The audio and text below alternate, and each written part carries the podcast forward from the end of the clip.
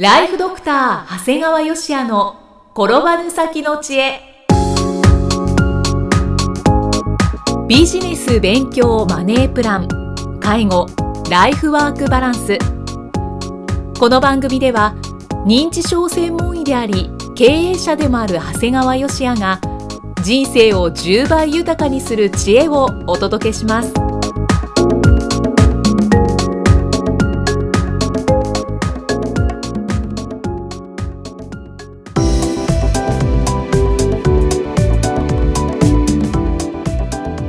ちは、生きみえです。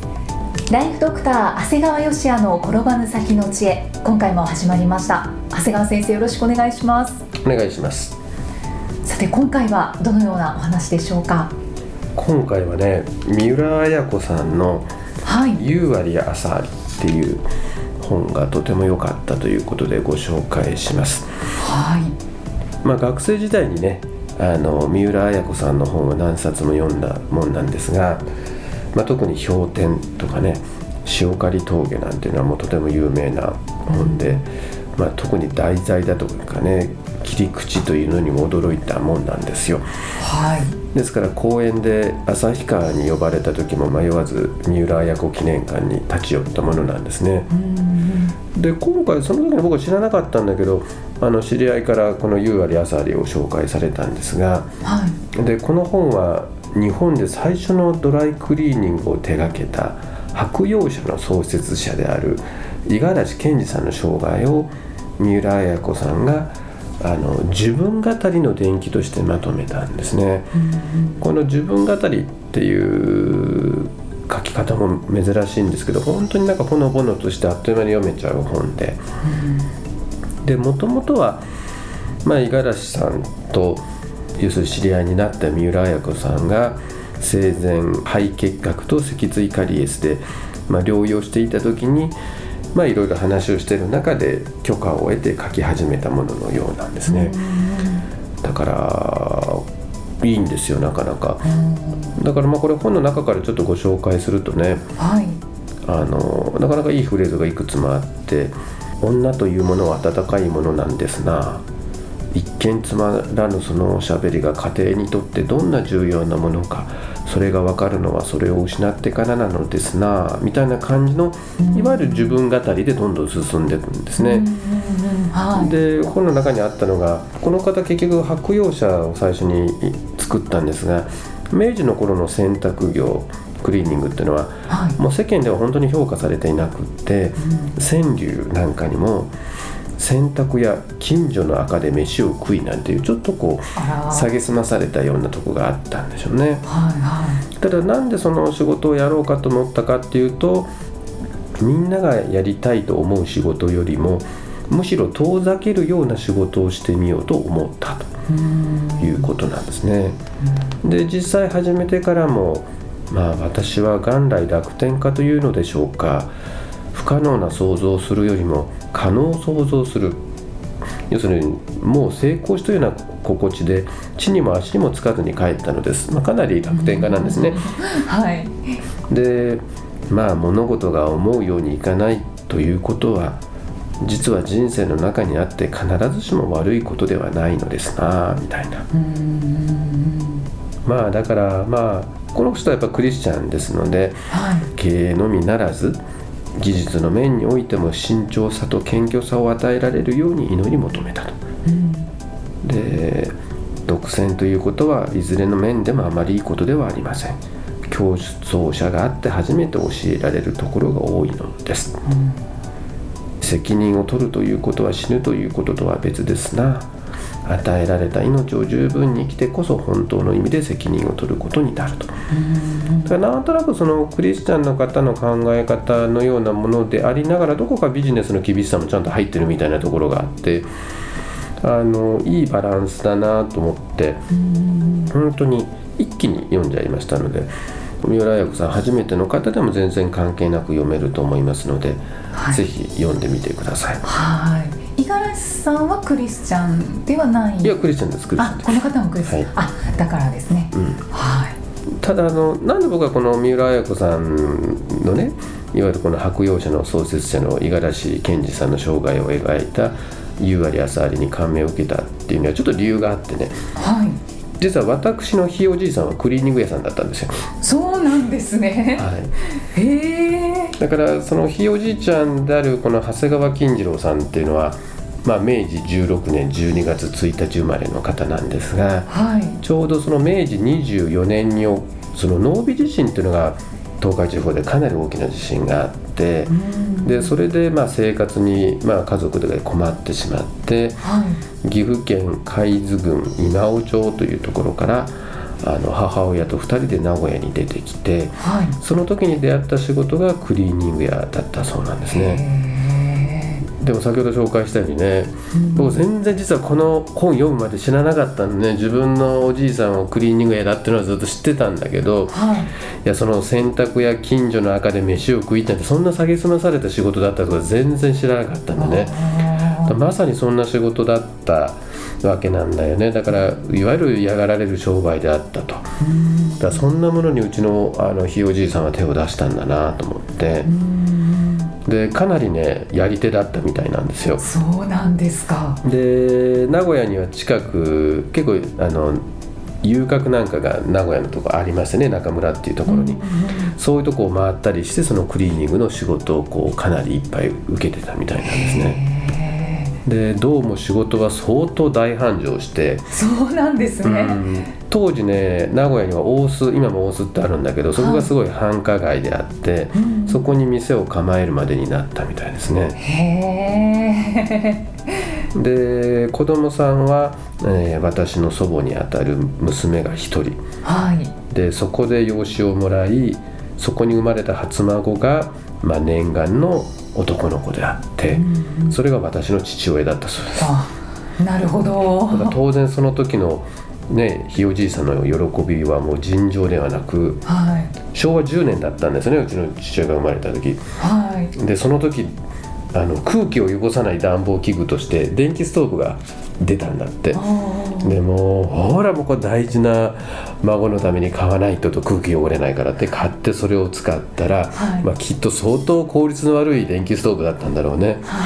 電気代だけでうちのおじいさんの給料が飛んでしまった、えどんな電気ストーブやと思うよね。えいやでもお父様を大切にされてたんですね。っていうだからうそうだからうちの父親がよくそのひいおじいさんの話をよくしてたんだよね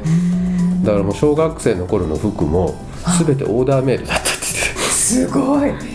だからその親である僕にとってのおじいさん父親にとってのお父さんははい。ああいつらが俺よりもいい服を着ていたと言っていたことを僕は覚えてますね。うん、もうとてつもない可愛がり方してたんですねたしそのひいおじいさんやっぱりかなりやっぱりやり手だったんだろうな、まあ、特にその時のクリーニングというところに目をつけて、まあ、それですごく財を成して。でそこでもう少しすごいのはそのちょうど父親が生まれた後ぐらい昭和10年から20年の間にはい。戦争が近づいてきたところでもう店を人に譲っちゃってうん。代わりにもうほとんど不動産に変えたみたいなんですよね。あそうなんですね、うん、で当時この話も聞いていてもう当然今みたいに家賃の引き落としとかもない時代ですからは家賃を集金する人を雇ってたっていうんですよ。いへえすごくないそれって。すごい。だから家賃を集金する人を雇っていてその人のお金を払ってもまだ家賃が残ったぐらいだったんだよね。はだからそんなね結構あった不動産も、まあ、戦争の混乱で売らざるを得なかったりというようなこともあったみたいなんだけども、でもまだ自分たちにも多少残ってますからね。ああそうなんですうね、んだからこれはありがたい話でありますね。だからこの「夕張朝張」を読んで思わず僕はあの自分のひいおじいさんを思い出しましてまあだからこのひいおじいさんの優れた経営センスがもしかして自分にも残ってるのかなとちょっと思ったりしてああとっても感謝感謝感謝ですよ。いやしっかり引き継がれてますよねいやわかんないけどねね なんかそういうあだからもともと長谷川の家っていうのはそういう商売をやる家であったら間違いないみたいですね。うんうんうんはいだからこんな風にね我が家は昔からそれこそ僕のおじいさんもいろんな話をしてくれたし、はいうちの父親もその父親からひいおじいさんの話や聞いてましたから、まあとにかく先祖の話を聞かされてその度ごとにまあ感謝するということをあのしつけられてるんですね。ですから今でも実家に行けば、まあ、自分の子供も含めて最初にまず仏壇に手を合わせるっていうのはもう習慣化されてんですね。当たり前のように。そうですね。はい。ですからなんとなくご先祖様には関心があってで以前はい家系図作成本舗っていうところで家系図作成をお願いしたことがあるんですが、まあ、これもねあの改めておすすめかなと思っています、はで通常家系図っていうのはねさあどれ調べますかって言われたなるほどと思うんだけど家系って考えてると4系統あるんだよね誰でも。えーっと両親のそれぞれの2系統があるよね。はい。だからそれをまず選ぶんですよね。1系統だけ選びますかって。だからあのふ普通は4系統を選ぶわけですよ。はい。要するに自分の父親のお父さんとお母さんの系列。お母さんのお父さんとお母さんの系列。4系列。だからいやそんなのいいよってもう自分の父親のそのお父さんの系統でだけでよければ1系統でいい、うん。まあ、ただまああの、まあ、それによってちょ当然値段が変わってきますから、まあ、お金がなければ1系統だけにし、まあ、余裕があれば4系統調べてもらうと。はい。でこれねポイントがあってどれだけ遡れるかのポイントは明治5年の戸籍の編成が残ってるかなんですね。ああそうですよね、この明治5年が残っていればかなりのところまでいける。うん。で実はうちは 4K と調べた中で長谷川の直径だけ残ってたんですね。ああそうなんですね、うん、であとは残ってなかったもんだからだからまあ変なしひいおじいさんひいおばあさんぐらいまでのところしか分からなかったんだけど、長谷川の家系はとにかく長谷川彦八さんというところまで遡れたね。えー、いつの時代のこれはね方ですか？これちゃんと分かってるんだよ。文政7年7月12日生まれ。へ1824年生まれだよ。えっ、と江戸時代ですね。戸時代だよね。1824年ってこれ200年ぐらい前ってことだよ。がわかるんですね。分かったんだよねこれでさらに生年月日は不明なんだけど彦八さんのお父さんの名前も宗兵衛さんであるってことまでは分かってんだよね。すごい。でもだから僕は長谷川宗兵衛さんから6代目になるんだね。あだから要するに長谷川彦八さんが生まれたのが1824年でそのお父さんが宗兵衛さんだから、ーはい。要するに200年以上前のご先祖さんの名前が分かったことはこれ感激やね。本当ですね。感慨深いですね。感慨深いのとで家系図作成してもらえると要するに4系統ってやってもらうといろんな人の名前がダダダダって出てくるわけだよね、はいはいそれあっという間に100人ぐらい超えてるわけよ。うわー。そんなに？それはそうでしょまあ確かに、う、ね、一つの系統だけでもある程度の人数になるとすぐ100人以上なんだよね。へで昔から言うじゃん。誰でも20代遡れば104万8576人の先祖がいる計算になるっていうね。でそのうちの誰か一人でも子供を作る前に死んでたらもう自分はいないわけだよね。だからそんなことは言われてし知識としては知ってるんだけどもなんか家系図を眺めるとねなんとなくあの実感したんですよね。い奇跡ですね。いやだから本当にねこれ最近もう明治5年の戸籍ってどんどんどんどんもう処分されてますんで。あそうなんですか。だからまあ、あの聞いておられる方でも関心があったらいつかじゃなくてすぐにやんないとはあのうちでも4系統のうちの3系統はもう全然終えてませんので、あの早めにやられた方がおすすめだと思います。いうんそうですね。へえご先祖のお話ってこうワクワク感と感謝の気持ちが湧いてきますね。まあでもそれだけじゃなくてイキさんもやってみてください。はい。この夏やろうと思います、はい、ありがとうございます。ありがとうございます。では最後に長谷川先生のもう一つの番組をご紹介いたします。タイトルは診療より簡単ドクターによるドクターのための正しい医療経営の勧めで医療法人ブレイングループが実践し構築した医療経営の方法を余すことなくお伝えしていますえーこちらは医師歯科医師の方たちがたくさん登録されているのかなと思ったら結構半分ぐらいなんですね。そうだね。あと普通の経営者の人だとかね経営者じゃなくて、まあ、そういうことに、まあ、いずれ自分で独立したいと思うような方も聞いてくださってるみたいですので、まあ、だったら題名つけるなよと言われるかもしれないんですけど、まあ、あえてその題名にしてるんですけどですから逆に関心がある方あの例えば生命保険会社さんだとかこうドクターにこれから売っていきたいというお客さんも見えますので、はい、あのそういう方も聞いていただいてばいいんじゃないかなと思ってます。はい、えー、ただいま定期購読受付中です。ご入会された方に毎月20日にダウンロード形式の音声ファイルと配信内容をまとめたテキストをお届けそして CD と冊子にして郵送でもお届けします。今なら最初の2ヶ月間は無料でご利用いただけます。無料お試し版の音声ファイルテキストもございますのでぜひご利用ください。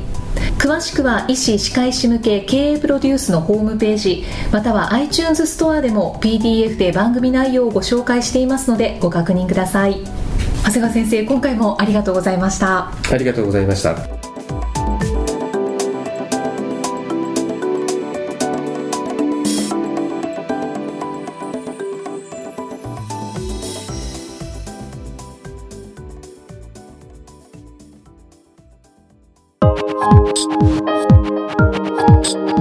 の放送はいかがでしたか？番組ではご感想や長谷川よしあへのご質問をお待ちしています。番組と連動したウェブサイトにあるホームからお申し込みください。URL は